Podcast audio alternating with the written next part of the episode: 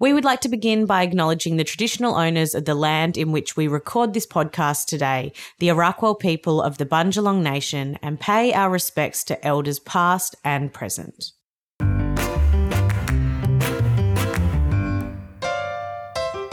Hello, yummy mummies. Welcome to Beyond the Bump, a podcast brought to you by Jade Caldwell and Sophie Pierce. This podcast is targeted at mums, mums to be, and women in general. And gents, feel free to have a listen too. It's a place to have real discussions and ask real questions, no matter how hard, with honest and authentic people. The aim is to have you feeling lighter, more supported, and more understood after every listen. Now, we can't promise that it will always be kept PG, so please be mindful around little ears. Here we go. Hello, Jade. Hello, Soph, and everybody listening. How are you today? I am in such an excited mood that I'm scared I'm just going to break out into song. Tell us more. But we know the Savages will give us a one star review for our singing. So I'll refrain. And I'll try not to talk too fast. But when you are listening to this, I will be in Bali. I'm literally about to leave for the airport in like 45 minutes. I was on Jade's ass, like, come on, when are you jumping on? I've got to go. I've got so much nervous, pent up energy, but I'm feeling organized. I'm feeling excited. My kids woke up this morning and just decided to be mini devils. They're so tired. So I think we're going to head to the airport a little bit early and hope that they'll sl- have a Yeah. little nap on the way there because they just need a slight reset before I am ready to get on an evening flight with them. what time's your flight? It's at 5:30 p.m. Okay. and we get in at around 11ish. Yep. So could be great. Could like have dinner, fall asleep, Mm. wake up when we get Mm. there, do the transfer, get back into bed, go to sleep. Yep. Or it could be- mean that they don't sleep on the flight and they're 11, awake till 11 p.m. Or it could mean they do sleep on the flight, but then decide they feel like it's morning time when we get there. Yet to be seen, but I'll keep you all posted. Well, it's all out of your control. You can ask for free alcohol on the flight and you can just do what you can do because we've all been there. Look, the real part is what do I need to do tomorrow? Nothing. Does it matter if I'm tired? No. No. Will I be tired anyway because I've got a newborn? Yes. So bring it on. I'll be in Bali. I don't care. How are you? How long are you going for? I'm going for two weeks. Beautiful. So it's a real stint. Like, you know, It you is. always need a couple of days to really like get into that relaxation mode. Mm. And yeah, two weeks, two different places, but just going resort chilled vibes. Nothing planned at all.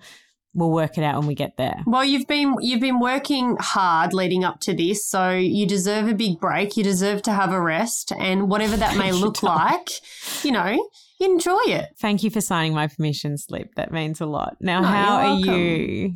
Um, I'm I'm That just about sums it up. and goodbye. no, Yeah. I feel honestly, I feel sick. I feel super anxious. I feel confused. I feel I am riding a big roller coaster. I've spoken to my psychiatrist. I've spoken to my psychologist. I am uh, just in the same same state, like seasonal depression. It just hits hard. I don't know when the breaks are. Blah blah blah. Uh, it's okay. I actually I was speaking to you last week and I blurted just everything out in my brain on paper, and I can't tell you how much that made me feel like better in the head because I was stressing that I was going to forget it. And it's not just Yeah. like the phone's too much. Like I bought a camera to do my content with because I just want to remove a lot of like responsibilities from my phone so it just doesn't take up too much overwhelm of my time. And I feel like having things on paper and having things away and being able to, you know, just I don't know, balance my life a little bit better is making me feel a little bit clearer in little bits. Yeah. So watch this space. You guys have me to deal with for the next two weeks. So if you don't have any content posted, it's because of me. No, it'll be all good. I'll be fine. I'm not worried. Now, you had a little PSA during the week of what not to do when someone goes through a, what are we going to call it? Are we calling it a mental breakdown, a rough patch? Let's call it, well, it's either exhaustion, depression, Burnout. burnout. We'll go with any of those.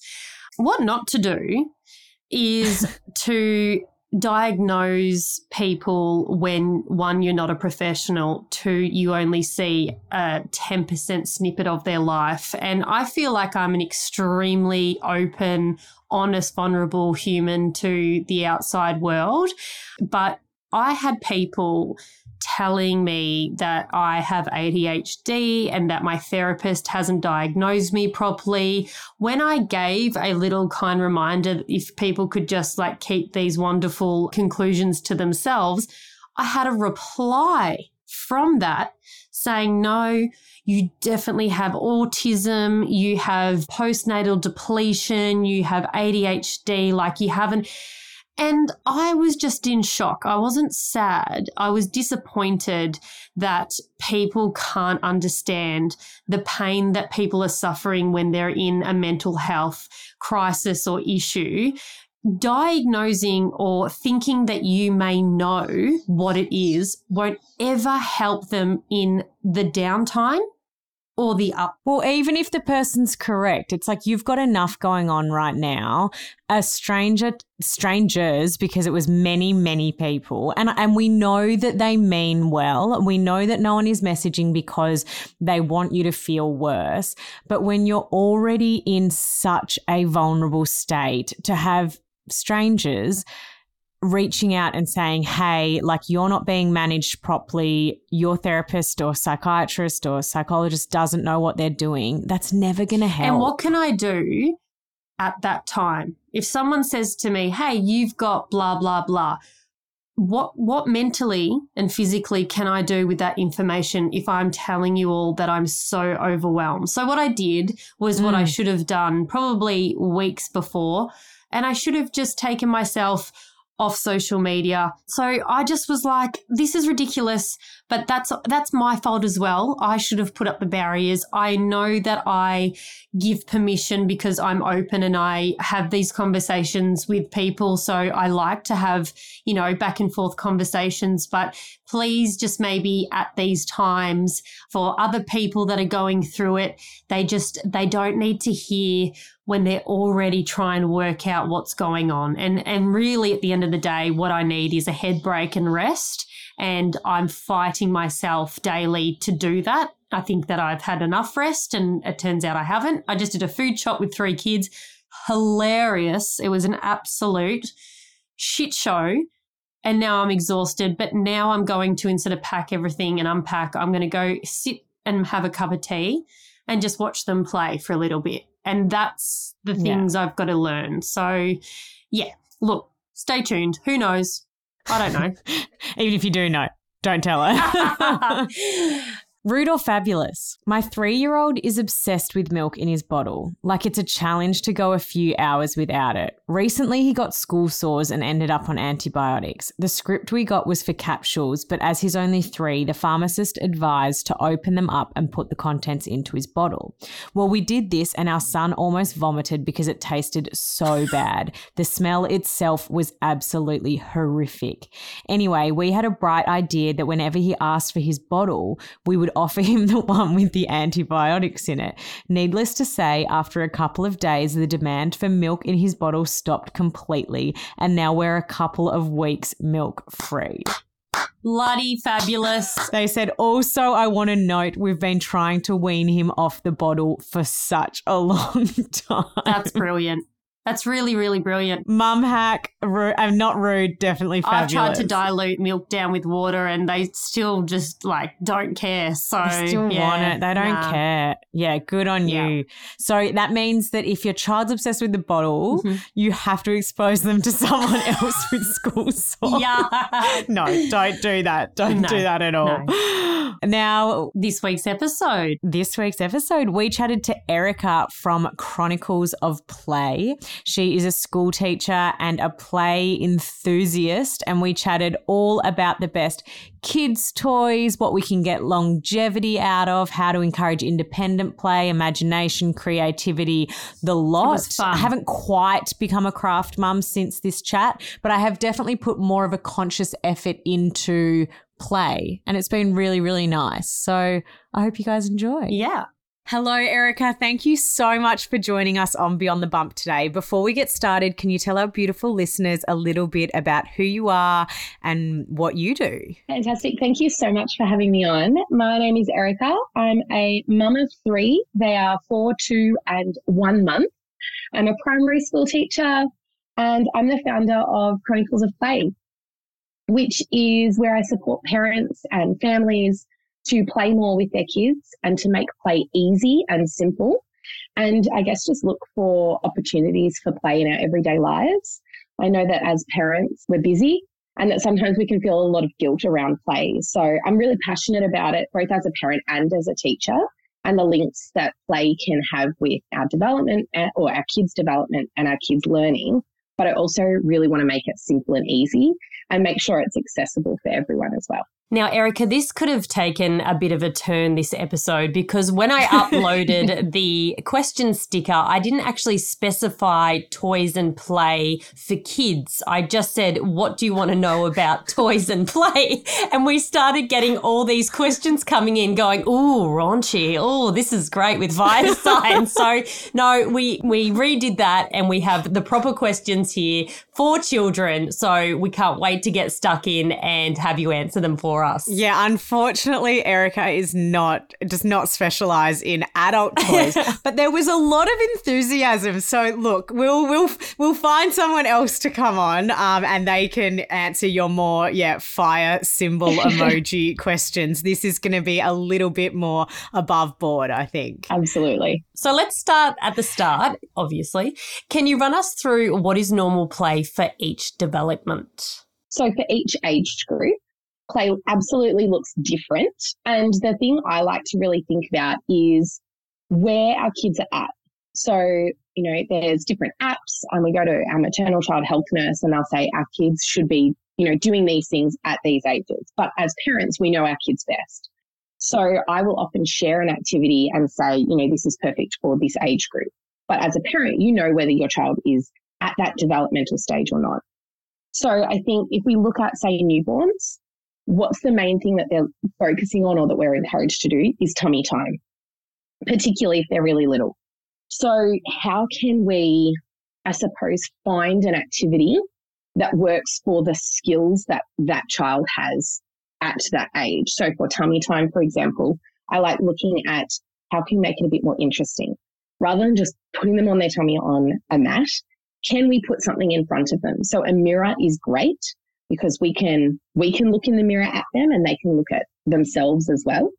Having things, so if we flip our newborn over and we've got them on their back, having some soft blocks that they, as they're swinging their arms and legs, that they don't realize that that's what they're doing. They do not have any knowledge that they even have arms and legs when they're tiny, but they're going to swing them, they're going to knock the blocks over. That's playing with our newborns. And I think a lot of the time people sort of think, well, if they're too young and we can't actually properly interact with them, well, then we can't play with them. So if we think about our toddlers or working up to toddlerhood, a lot of the skills that our kids are working on are sitting up. Then we're going to move into crawling, into cruising, which is where they're like holding on to things as they're trying to walk around objects, and then moving into walking. So we're looking for how can I use that skill or how can I help our kids advance to the next one through play? How can I encourage them to move more? What can I give them to focus on that might encourage them to move and to reach that next milestone? But something I think is really important to remember is that we know our kids best mm. and we know what they're capable of. Is it true that tummy time can just be tummy time on us as well? I remember someone saying if your child hates tummy time on the floor, you can pop them on your chest and they're way more likely to, you know, practice tummy time for longer because they're close to you, they're engaging with you. It's a little bit, you know, less severe as just popping them on the floor. Yeah, absolutely. And also with that, they feel safe. Like they know mm. our bodies, they've got our warmth, we're a lot closer. We know that newborns, that their vision, their sight, it doesn't extend that long. So being on our chest where they're really close to our face is perfect because they're also, that's also helping them, giving them something to focus on. I'm so glad you said that about the mirror as well, because the only time my two month old will lay down for any substantial amount of time on the floor is when there's a mirror dangling above her face. And I was like, oh, we've got another vain one already. She's taking after mum already. yeah, absolutely. And that's the thing. It's about finding like what our kids are engaging with. My, uh, she's one month she won't move her head if she's, like you said, like laying on the floor. She's, she'll lay there without really putting up much of a fuss, but she's not doing anything. She's literally just laying there. But then, yeah, up on our chest, she's got her head up and she's looking around. So it's using what we know our kids are capable of to help them and to engage with them because all of that stuff is playtime. Yeah, that's great. So, do our babies actually need toys, or is it fine, for example, if you have a baby that's of crawling age and they seem perfectly happy crawling around, picking up things that, you know, are obviously safe, not the kitchen knife? is that enough? Can they just crawl around and do that? Yeah, I think so. I'm really big on looking for things that we have in our home. So, something that I love, I guess, a resource or a toy, that's what you want to call it, for kids who are crawling, sticky notes and sticky tape. Ah, there are so many yeah. things that we can do with those two simple things that we have in our homes that we can use and play with our kids. So sticky notes along the hallway as they're crawling along, or sticky notes along the floor even as they're crawling along. It's just like another thing for them to look at. What about sticky tape? That scares me a bit. So sticky tape and say like some plastic toy animals or some Lego blocks Oh. Um, perfect ah. for, I've used this one a lot when they're sitting independently, particularly at dinner time. So when they just, they want to be close to you, but also we're trying to cook dinner. Sticky tape and some plastic animals or Lego blocks and tape them to the cupboard or to the fridge or to the wall. And it gives them something to, yeah, they can try and pull them off the wall. Ah. But with the sticky tape on there, it just makes it like that a little bit more difficult and it's working on their fine motor skills as well. That's so great. they're looking at how can I grasp the piece of tape and pull it off or rip it. Obviously, we're going to keep an eye on them, make sure they're not chewing it and I was going to say, we when you say Lego, you mean like Duplo, obviously of that age. Duplo, yeah, yes, yeah, cool. Yeah, that's so absolutely. good. And I feel like if you're sticky taping it up there, they probably think I'm not allowed that thing, and then they'll want it more. Yeah, absolutely. And sometimes it's going to be showing them how to or what they need to do which I think is a really big thing with a lot of play activities, particularly as we move a bit older. I know you see on, a lot on Instagram, like invitations to play, I suppose they're called, these like beautiful playscapes. And, you know, it looks like a farm with all of these amazing little things. But if our kids don't know how to engage with it and what to do with it, they're just going to sit there and look at it. So yeah, same with the sticky tape and things like that. We might need to actually just show them like this is what you're meant to do. Now, do we have some tips for those who feel a bit embarrassed when they are singing songs with their baby or it doesn't come naturally? I will say before you give us the answer that you will sing songs forever for the rest of your life and they will be those songs that are on the TV or in your car and you won't even know that you're singing them. So that will end up happening whether you like it or not. But how do we get them to feel more comfortable at the start? So, absolutely, I'm not one for singing like nursery rhymes and things like that. I love a show tune, like a Broadway, a musical movie, a Disney song. Love them. Know all the words. Start watching The Little Mermaid the other day, and I was told I can listen to the songs on the TV, Mum. You don't need to sing them. I'm always told to stop singing. It's Same. so hard. yeah, this is how you learn, kids. If only they understood. But I think it's finding again, it's finding what works for you. So, yeah, maybe you feel a bit silly, but you probably feel just as silly talking to a two week old who can't talk back and is crying all the time, but we're still talking to our kids all the time. And singing is exactly the same. And if singing's not for you, well, then find another way to include singing in their playtime and in their world and read them a story instead. Or even start there. Start with reading stories and putting on silly voices for the characters. And when you feel comfortable with that, then move into the, the singing of the songs. But also, like what you said, Jade, I think as parents, like we're always going to be doing things that we feel ridiculous doing. But I think that's kind of part of the whole being a parent thing. Well, I love that you said that you don't have to sing nursery rhymes because I started singing The Girls to Sleep with Alanis Morissette. It was the one song that came into my head and I would just sing it and tickle their backs to sleep. And I don't know why that song of all songs, but it was the one that would just pop in my head.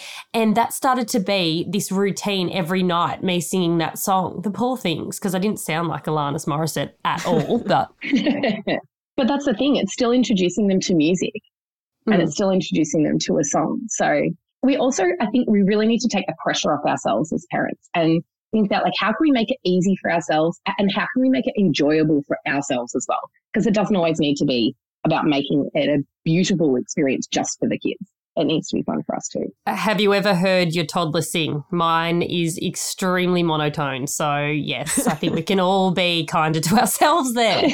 Yeah, but for people that can't sing, they're extremely judgmental of others. like they tell me my dance, why are you dancing like that? I'm like, girl, have you seen your moves? Yours are terrible. but I'm there going, wow, yes, you look just like a ballerina. Can't they lie a little bit to us as well? absolutely What are the main things we're looking for when we're choosing toys for our kids? It's so overwhelming. Where do we even begin? So I think you want to look for something that you can use in a range of ways. So I would say my top toys that I would suggest that you can, I guess, adapt no matter the age, like a plastic animal or figurine. So is it a plastic animal? Are they dinosaurs? Are they plastic fairies? What works for your kid? But a plastic animal, um, soft toys or dolls or teddies, blocks. So are they, you know, these beautiful wooden timber blocks that we see, or is it Duplo? Or is it some other form of block? A bucket and spade, I think, is really important as well. But yeah, we're looking for toys that they can engage and they can use in a range of ways. So I know there's a lot of toys and things, you know, put some batteries in and press a button and it does something really cool. But what do we do with that? You know, and it's probably something that maybe they've seen if they've seen it on TV or they've seen a cousin or a friend have got it and they want it. But I suppose as parents, we need to think about how long are they going to actually be interested in that or engage in it and how can they use it? Because sometimes we look at these toys that are beautiful. I know that we see a lot of timber toys that are available, you know, the little pieces that can be used in what is often called small world play. But if that's not accessible for your family, well, then what can you find that is? And also, what's going to engage your kid?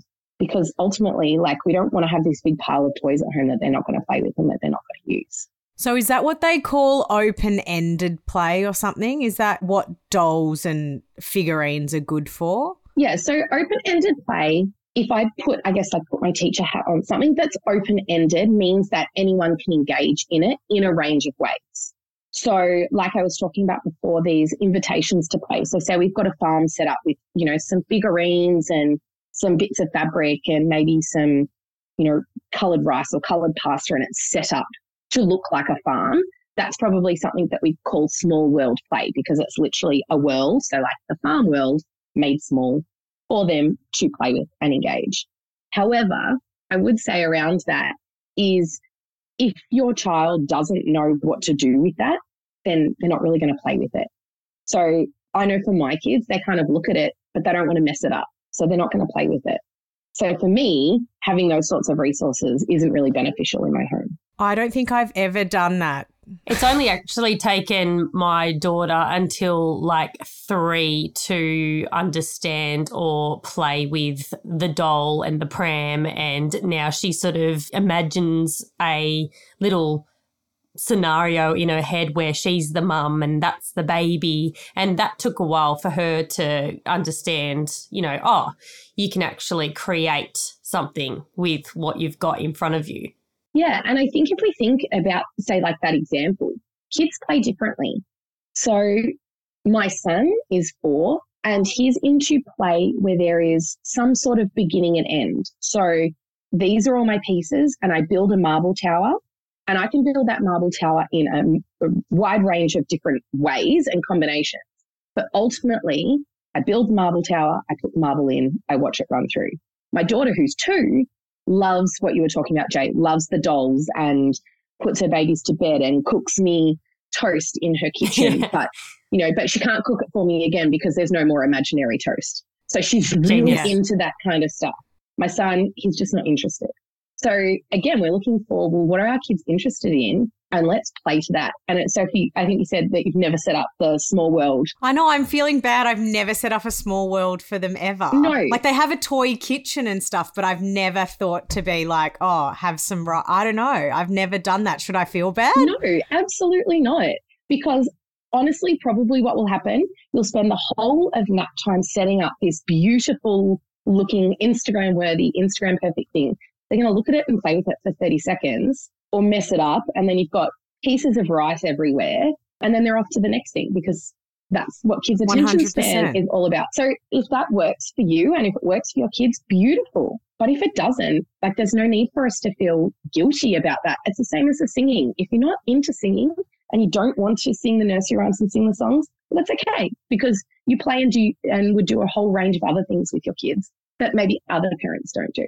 Well, that was the other question. Why do children always play with things that are not toys? Like you can buy everything in the world, yet they will go for the remote. They will go for everything that they probably shouldn't be touching. Why are they drawn to that? Is it because they see us use it all the time? Like what is what is it? I would say that yeah, it would probably be because they see us using it and they often they want to imitate what they see us doing. Sometimes it's because it's less intimidating. So I've got this brand new toy that has all these buttons and buzzers and lights and it does all these fancy things, or I have a box. And a box is trustworthy and a box is honest and a box is a box.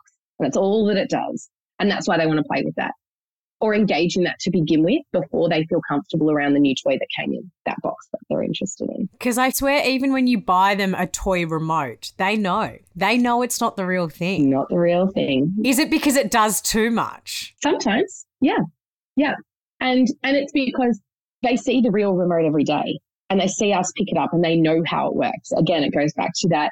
It's easy for them to comprehend and understand how it works and it's honest. I know that this is the thing that mum and dad or grandma or whoever it is uses every day. And I know what to do with it because I've seen it every single day rather than this new toy that might look cool, but I'm just, I'm not really sure about it. Quite a few people wanted to know are light up, bright, loud toys bad for our babies? Will it kind of hinder them using their imagination because everything's there in one toy?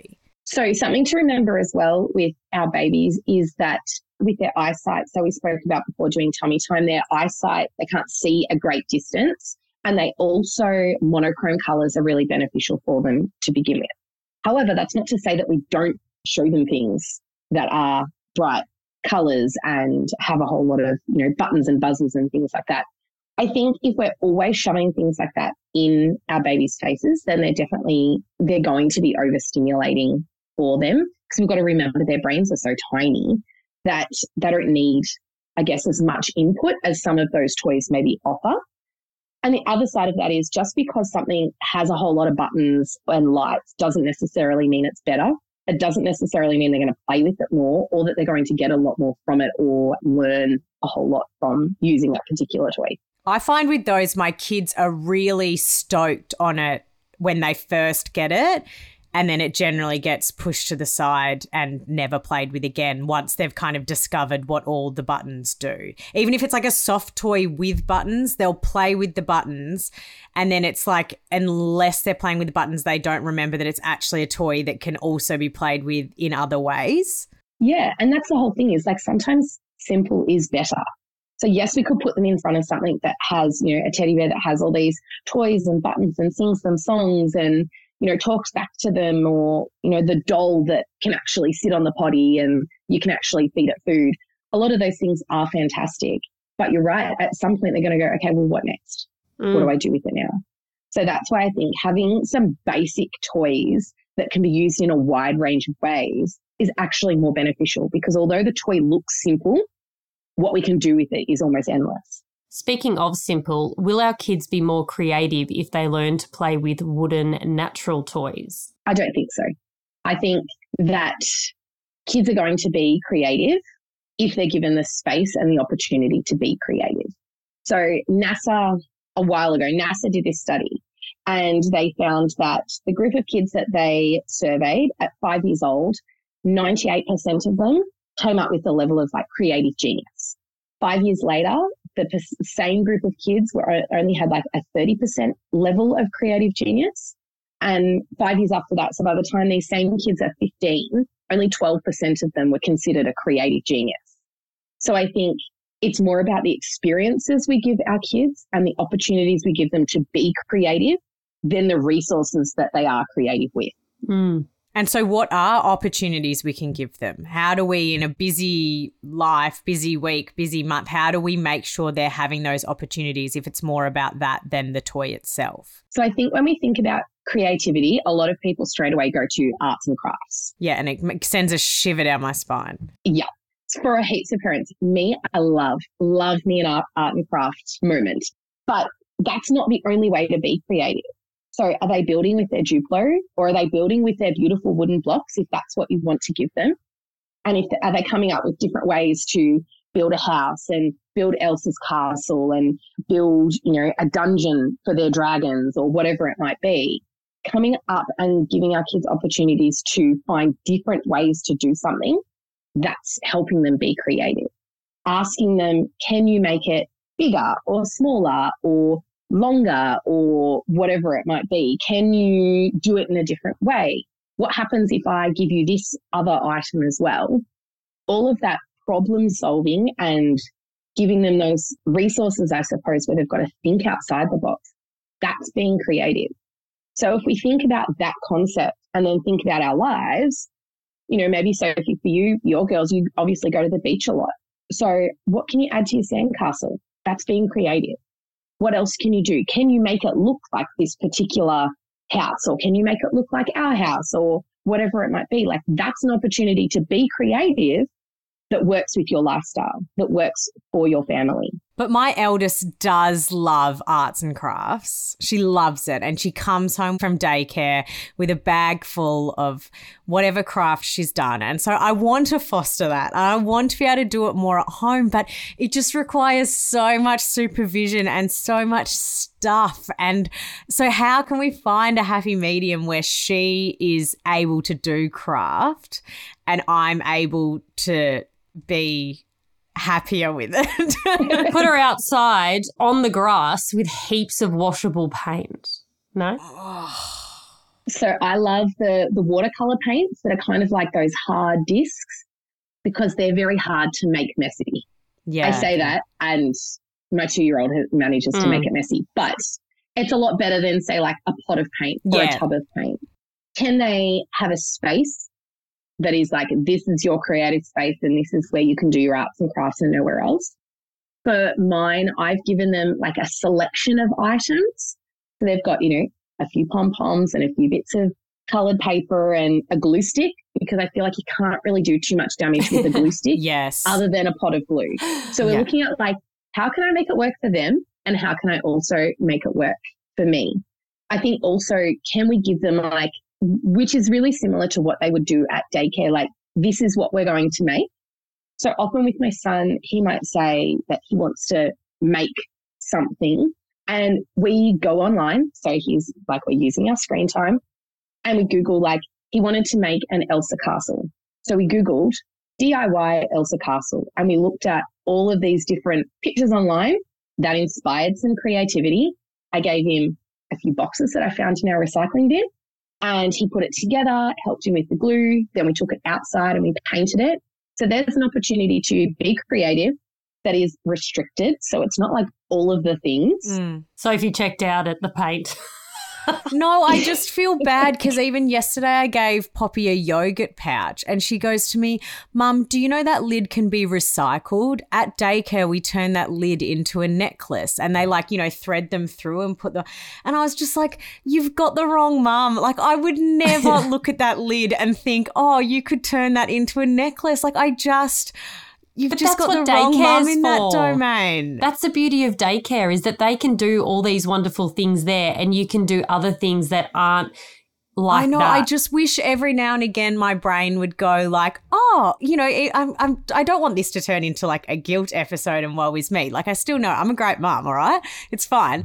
but like I would never think, as you said before, to set up a small world play. I would never look at a yogurt lid and be like, oh, we can thread that on some thread and turn that into a necklace. Like But what about one of those art boards? You know, those little easels, and you can put like paper there, you can put heaps of like pencils, and she can do whatever she wants, and that can be her little corner. I know it's just more stuff. The other thing, chalk, but chalk outside, particularly like chalk outside on a driveway or a footpath or something like that. Even I feel like, I don't know, chalk at a park or a playground on the footpath. I feel like chalk's, it's going to wash away. It's Yeah, not totally. really graffiti. But yeah, like you using chalk to do some drawings. Another cool thing you can get them to do is um, crush up some chalk and mix it with a bit of water, and then it's like a paint. Oh. It's going to wash away pretty easily, and Yeah. it's an outdoor thing. I'd like to just tell a few people that when I had no kids, I would gift crayons, and the parents would just sort of shiver down their back. And I, having three kids, like crayon is the hardest thing to get off walls, to get off anything.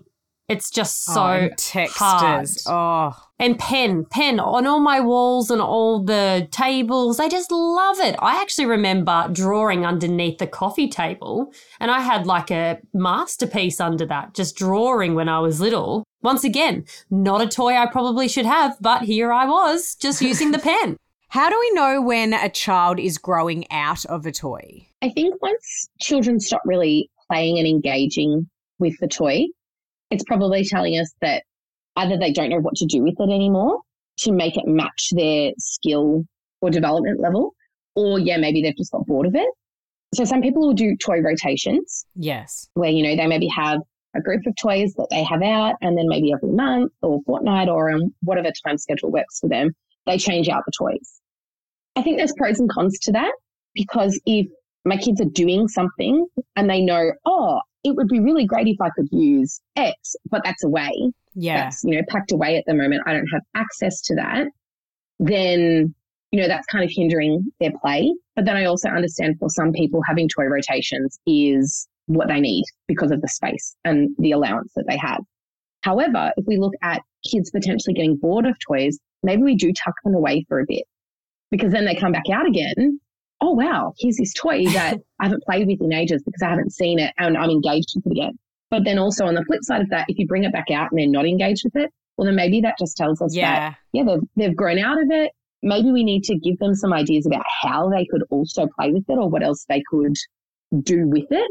In saying that, there are some toys, like we were talking about before, you know, the phone or the baby toys with all the buttons and the lights that, you know, once they do get older, they're not really suited for them. It's the same. The flip side of that is also, you know, toys have on them, this is for this ager. So it kind of works both ways. And while we're speaking about toy rotation, another thing that came in a lot was to talk about toy libraries. How does that work? Yeah, so much like the book library, um, a lot of towns and communities have a toy library that you can go to. You can borrow the toys, take them home for a week or two, and then return them. So it's a bit like a toy rotation, but you just don't have to store them at your house. Genius. Also, could be a perfect opportunity pre birthday, pre Christmas. Oh, I think my kid would be interested in this. Ah. Let's borrow it from the toy library, see how much they play with it, engage with it if they know how to use it, return it, and then, oh, wow, we got it for your birthday. How cool is that? And that will also tell you that, like, oh, this is a great idea that I, as mum, had, and actually my kid couldn't care less about that toy. So Yeah. I'm not going to spend my money on it. Or they'll love it at a friend's house, and then you're like, oh, I'm going to get that because they really loved it and played with it for ages. And they're like, yeah, cool. That's great, mum. Thanks. yeah, because it's a novelty of it, and which is also perfect for toy libraries if there's like a really annoying toy that they really want. oh, well, we'll just borrow that from the library. for two. Well, weeks, and then it it's going now. to someone else's house. Other kids need to play with it. We need to let them have their turn. What do you think? You've touched on it a bit about good toys to buy, but what are some examples of the best long term toys that last for years and years? Long term toys, I would say soft toys, blocks, and the plastic animals, I think, are things that obviously, if we're looking at like what quality and what price point we want to spend, we know that, you know, often if you're going to spend more money, you are going to get a better quality product. But those three things in particular, you know, you can play, our kids can play with, if they've just learned to sit up, they can play with blocks. But if they're seven, they can still play with blocks. They're just playing with it in a different way and they're just engaging with it in a different way. So like our plastic animals that we talked about before, we can take them up on the wall for my, so my six month old who is, has just learnt to sit. And then once they're walking, I'm going to do the same thing, but I'm going to put it down the hallway and they have to like walk along the wall and pull the toys off. And then once they really want to go outside and do some water play, I'm going to put those plastic toys in a bucket of water with some soap in there and give them a brush and a cloth and they're going to clean those toys and they're going to have a great time doing it. And then once they're a bit older, maybe I set up a small world or maybe I give them the resources to create their farm or their, you know, jungle for their dinosaurs. Yeah. So it's the same toy, but we're just using it in a different range or in a range of ways based on our kids' interests and their skills and their development level growing up, I was a massive doll lover. So I had one or two dolls that I absolutely adored. And I sort of encouraged this when I had kids because I loved it so much. So they have all had some really special dolls growing up. And yeah, it started exactly like Erica said. It started like, oh, it's just a doll that you can cuddle. It's just a doll that we take places. Then it's a doll that you can put a nappy on because that's really exciting. So she, they're learning like how to put little clothes on things and the fine motor skills that you were saying before. Then it's, hang on, imaginative play. I could be the mum and this can be my baby and I can push it around the house. So it really does last for a really long time. And there are a certain few dolls that the girls have on rotation that they all share to this day. And it's something that they can also interact with each other. It's just a, a really nice thing to see. You can they can play on their own. Sometimes Yumi says, "I don't want you guys to play with me. I'm just playing on my own." And then sometimes yeah. she's happy for everyone to play. So yeah, that's what we do. What what what are some things that you do? Yeah, whenever it's like a birthday or Christmas, I ask for either things to add to their dollhouse. So that's either like figurines or like a bed or a cupboard or whatever, because we've had that doll's house for years and it's still the most played with item that we have. Anything that's related to dolls, they love. Or anything to do with their play kitchen slash cafe. They just love any kind of imaginative play like that. Yeah, and I think it's about looking at like what our kids are engaged with and what they like doing. I know that some kids, you know, maybe they're not really interested in that that kind of imaginative play, but they've got, you know, they've got the cars and they've got the bits of road and they've got the different buildings and the trees and all of those sorts of things that that that is their world of imaginative play. And again, like you were saying, that little things that we can add on to and that other people can buy them that just kind of like add to the collection of the same. Yeah. Rather than having a thousand different individual toys. Yeah, totally. absolutely. How important is playing with our kids? Like, what amount of time should be with us versus independent play? Please be kind. Whatever you're about to say, decrease it by 50%, please. so, I wouldn't put a time limit on it and say like a minimum or a maximum amount of time because play looks different for everyone. So, I think that this is probably, I know a lot of parents often say, like, I feel guilty because I don't like playing with my kids. I like super passionate about play. My business is about play, written a book about play. I don't like playing with my kids all the time either. The imaginative play with the little figurines and putting on different voices and Barbie dolls, that's not for me. I'm not about that kind of play. But give me like a creative or being outside in a sand pit and building sandcastles and things like that, mixing up things that we find outside the leaves and the bark and making a mud pie. Love it. That's what I'm all about. So that works for me and that works for our family because I build that kind of play into our life. And I think that as parents, we don't really recognize how much we play with our kids because we think about play as sitting down, putting on the voice, moving the doll or the character. So if we reframe what play means and we think of play as being anything that is, you know, exploring or investigating or being creative, we actually do it a lot with our kids. You know, maybe say Sophie for you, it's at the beach, or for Nick, it's cooking with the girls. Yeah. That's a playtime. But as adults, we don't really view that as play. So I think if we actually sat down and looked at all of the times we're engaging with our kids on those levels of creativity, exploring and investigating, we're actually playing with them a lot. The flip side of that is sometimes we just don't want to do any of that. So how can we be a step removed and still somewhat engaged? Can we be asking them, you know, questions of how else could you build that tower? I'm semi engaged with the play, but I'm also sitting on the couch and drinking my coffee while I'm doing it. And I do want to say, even though I was going down a guilt spiral, literally the most common sent in question was, I hate play. Please help me. So if you're in that situation, you're not alone. It's not like every other parent out here is like, oh my gosh, I love this. One thing that was quite common, and I don't want to gender stereotype, but there were a few mums who wrote in saying their boys enjoyed very stereotypical boy games. And they were like, I just can't get around it. Like, I love playing with my niece and her baby doll, but my son wants to, you know, play this raw dinosaur game and I just don't enjoy it. Do you have any tips for that? So I think it's about meeting in the middle. So, you know, they want to play with the dinosaurs and the figurines. I'm not really about playing with the dinosaurs and the figurines, but, you know, I love cooking. Can we make a dinosaur cake? Yeah. Or make the dinosaur eat the baby doll. yeah. Can we, can I go and hide your dinosaurs outside in the garden? Yeah. And then you've got to go and find them. And then when they're outside in the garden looking for the dinosaurs, then maybe he starts playing, you know, it's the dinosaurs climbing the tree or living in the jungle or whatever it might be. I think if we take a, a step back and think about, yeah, like how can we meet in the middle?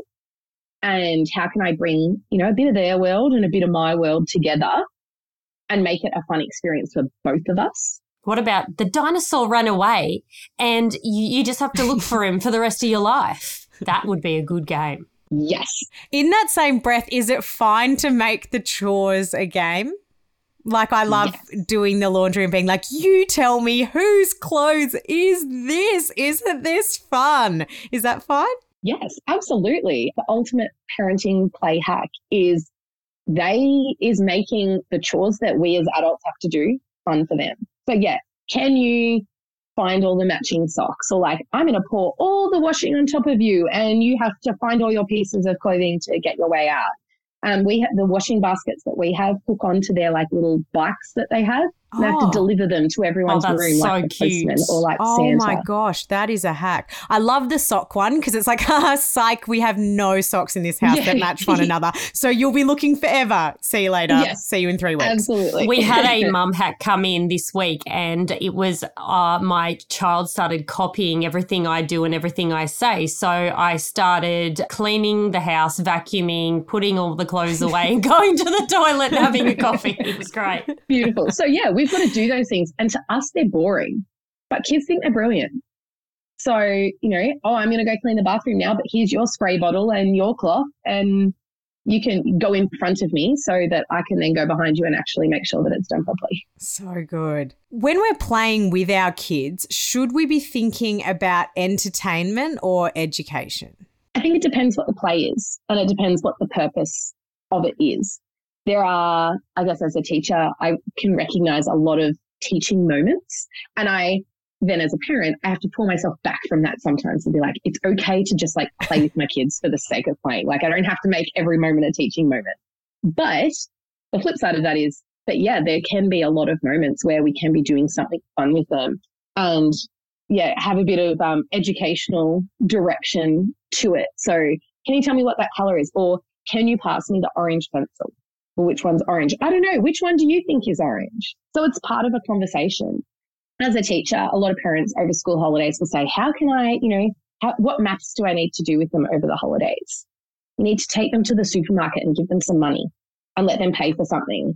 Or you need to tell them that, you know, obviously we're talking about a lot older children, but you need to tell them that they've got a budget of, you know, $5 at the milk bar and they can buy what they want or include them in the cooking or ask them to tell you what time we're going to get somewhere. Or for younger kids, um, my son loves looking at the like Google Maps and we're working on left and right. So like that's a maths concept.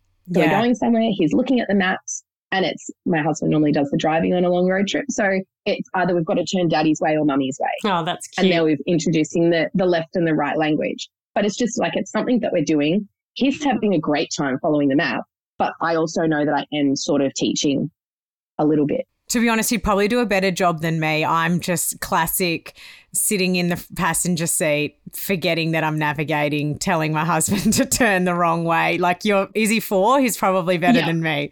Yeah. I was actually after some tips because my eldest Poppy, she's five and she loves us to play with her. But every game is her way or the highway, and you can never play correctly. And it gets to the point where you go, what's the point of me playing with you? Because, you know, I'll say, oh, and what's your name? And she'll go, no, no, no, you don't ask that question. And then, oh, blah, blah, blah goes here. No, she doesn't. She doesn't go there. And I'm like, well, then just play by yourself. How, how can we play with people like that? I'm like, you're not going to have any friends. yeah, it's very one sided play. It's a bit like the, oh, can I have another piece of toast from your imaginary kitchen? Oh, no, there's none left. No, okay, so yeah, we're playing customers and shopkeeper.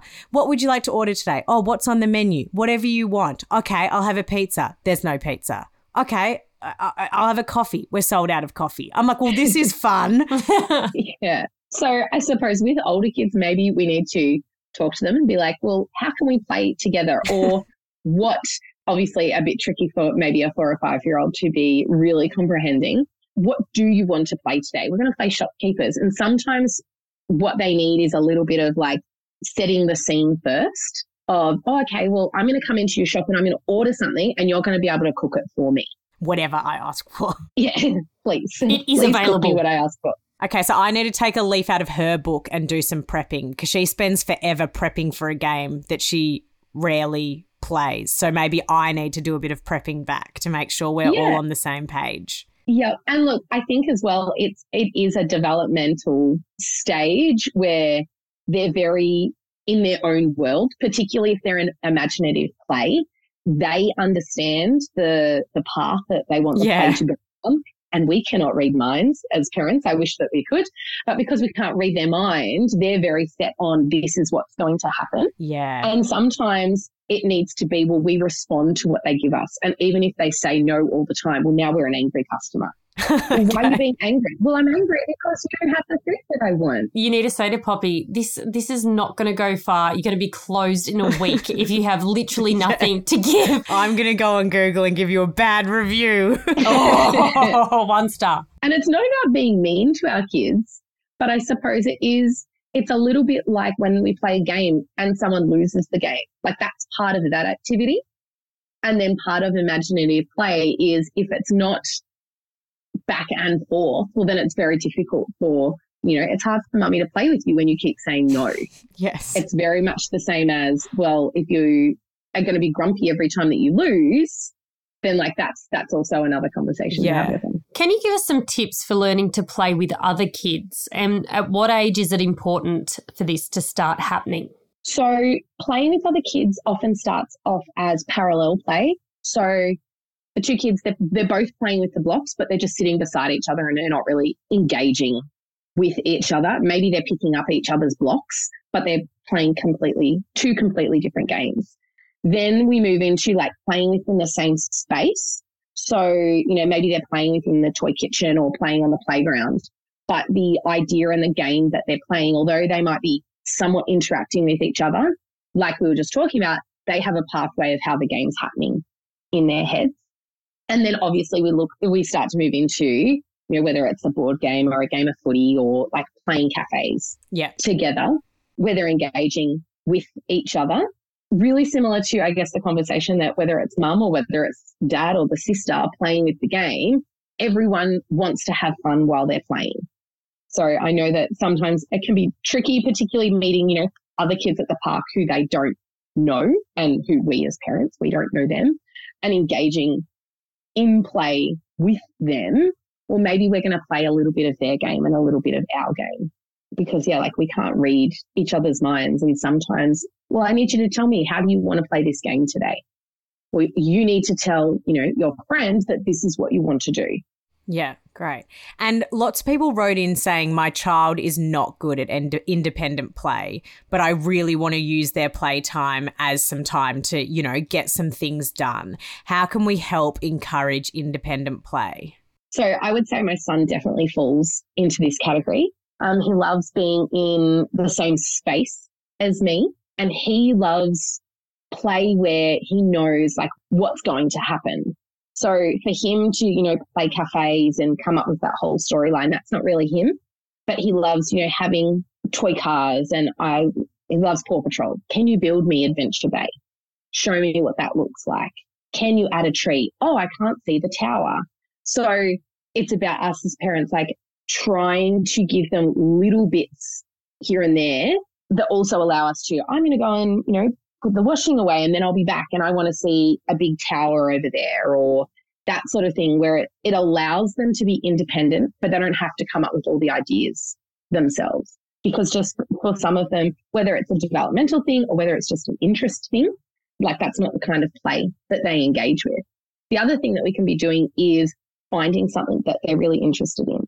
So, you know, does this child love, or maybe you've just been to the beach so let's bring that into our plate because it's something that they know. And then hopefully that's going to help them to be a little bit more independent because it's, it's part of their world or it's something that they can kind of comprehend and understand. And that might, you know, engage them on their own for a little bit longer. I also find if you just play like the first three minutes or so with them, generally they get, well, this is my kids anyway, they get so into it. They then don't even notice if I'm there or not. And then I can just slowly slip away. Is that fine? yeah, absolutely. Or maybe it's, oh, I'm going to go and get something for you. I'll be back in a minute. Yeah, I'll be back. I love that one. I'll be back. I'm just going to the toilet. Yes. I came up with this thing. Actually, I probably didn't come up with this. I probably found it somewhere. But I decided just to put a big jar of pencils in the middle of the dining room table with heaps and heaps of paper. So anytime they come home from school or in the morning, it doesn't matter if the four year old or the nine year old they can all do it. Yeah. They go to the table and they all start drawing, they color in, and it's such a good thing for me because I can actually unstack the dishwasher. I can do all the things. I love that we say, oh, I can, instead of like, I can go and have a coffee, even you, Erica, said it before, you're like, I can go and like do the clothing and I'm like, I can do the dishwasher, you know, just the things that need to be done. What a luxury. such a luxury. But they're sitting there happy and they're creating whatever they want. And then they come up to you and they're like, look what I did. And you're like, wonderful. Go pop it on the fridge doll. And so, go do another one. yeah, show me more. and I think similarly, the reason that works so well, Jade, is because the table is so close Yes. to what you're doing. And Erica, you touched on it. Like when we built our house, we were like, how cool that there's room for a playroom. The reason actually that I think they play with their dollhouse so much is because it's their main toy that is actually near where we are Yes. because it's right next to the kitchen. And it's like you could have all the space in the world, but they want to play where you are generally, right? Yeah. It's the same as like the newborn thing. They want to be close to us Yeah. because that's, So you know, that's where they feel safe and they feel confident. And also, I suppose with that is like that's how we can encourage them to have a bit of independence in their play because we are right there and we can sort of like tag team, not even tag team, but have a conversation with them without actually being involved in the play and doing the play. Like they're doing the play and we're just giving some prompts and Hmm. some ideas and things like that. And because I think it's easy with Instagram to get really jealous of like people with these epic playrooms. But I think that when we consume that content, we need to remember that if you want them to use the playroom, you have to be in there too. yeah. Yes. Because it's very rare that they play in their rooms on their own, really. Like I've got a nine year old, like she might be in there, she might read a book at night, maybe, but nine times out of 10, she is in the same area or same room as us. And if she's not, she will be within five minutes. Yeah. And I know like we, I've kind of tried to separate some of our toys out. So they do have some toys in their room, but it's the same thing. Like they, he still wants me to go in there and build the marble tower with him, even though it, it's in his room. I wanted to say as well, like about the, the beautiful playrooms and things like that is I think it's a bit of like, you know, Instagram versus reality. But that's really how kind of how I started on this whole thing was because as a new mum, I was looking at, you know, the beautiful wooden blocks and the beautiful little bits and pieces and small world play setups and incredible playrooms. But for most of us, like that's not real life. And I think that's probably like my biggest thing is finding play in the real life and making it easy and making it simple. So, like what you're saying, Jade, a few uh, pencils and some pieces of paper, but it engages them for such a long time. And that's why I'm really passionate about using things that we already have at home because they're easily accessible, which means that play is accessible for everyone, no matter like how much money families have to spend on toys. And some families prioritize spending money on those beautiful wooden toys. But for some families, that's not possible either.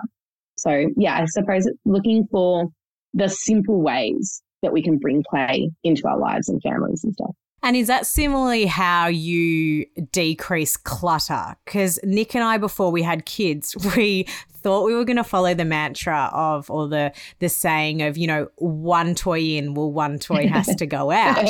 And now i laugh. It's like the same parents that weren't going to ever give their children screen time. But we do try and use what we have and we try and keep it minimal but i blink and the toys are overflowing again. How does this happen? Where do they come from? I don't know, but if you find out, can you let me know? Because yeah, I would absolutely. like to stop the influx of toys as well.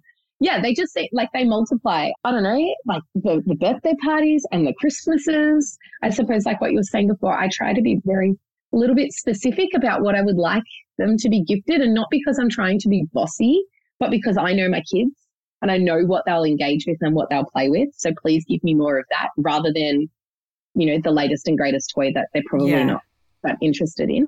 But I also, we know that they love to play with the actual remote, not the toy remote. So finding ways to use the things that we see every day and making it, you know, like making it a play activity or allowing them to play with it. Although I would suggest not the remote. Our remote went missing for like three weeks because it was put in the tunnel, which was actually just under the fridge. Oh dear. Well, I'm glad we're all in the same boat there because I literally was like, how does this keep happening? The cleaning fairy comes around far too often and it seems to explode.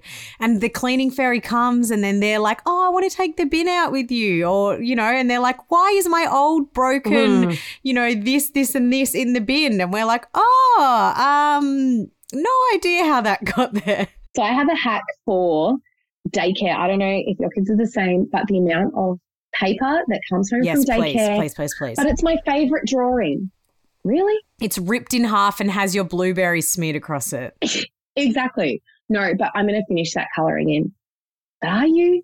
So I bought a like $2 scrapbook from Kmart and we come home from daycare and we glue the sheet into the scrapbook for them to do another time, which they will never go back to. But I haven't thrown them out. They think I've taken care of their beautiful artworks and they're just, they're in a scrapbook, which is pretty easy to, yeah, like hold on to, shove in the back of the cupboard. I've tried to encourage, oh, what about you do this drawing? You finish this drawing from daycare. I don't know what it is. Well, then why do we have to keep it? Why, why wasn't I allowed to throw it in the bin? But yeah, so scrapbook, daycare drawings and artworks, glue them into the scrapbook.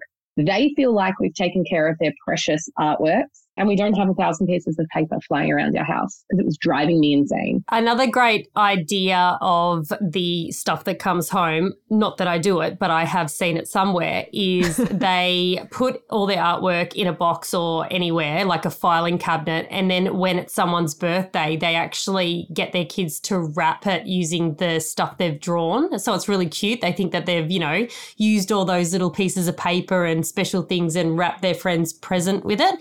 But um, yeah, can't say that I've actually done that. Mine all go into the bin. Oh, I tell you what I do have. I've got three plastic tubs that sit up in a cupboard with their names on it.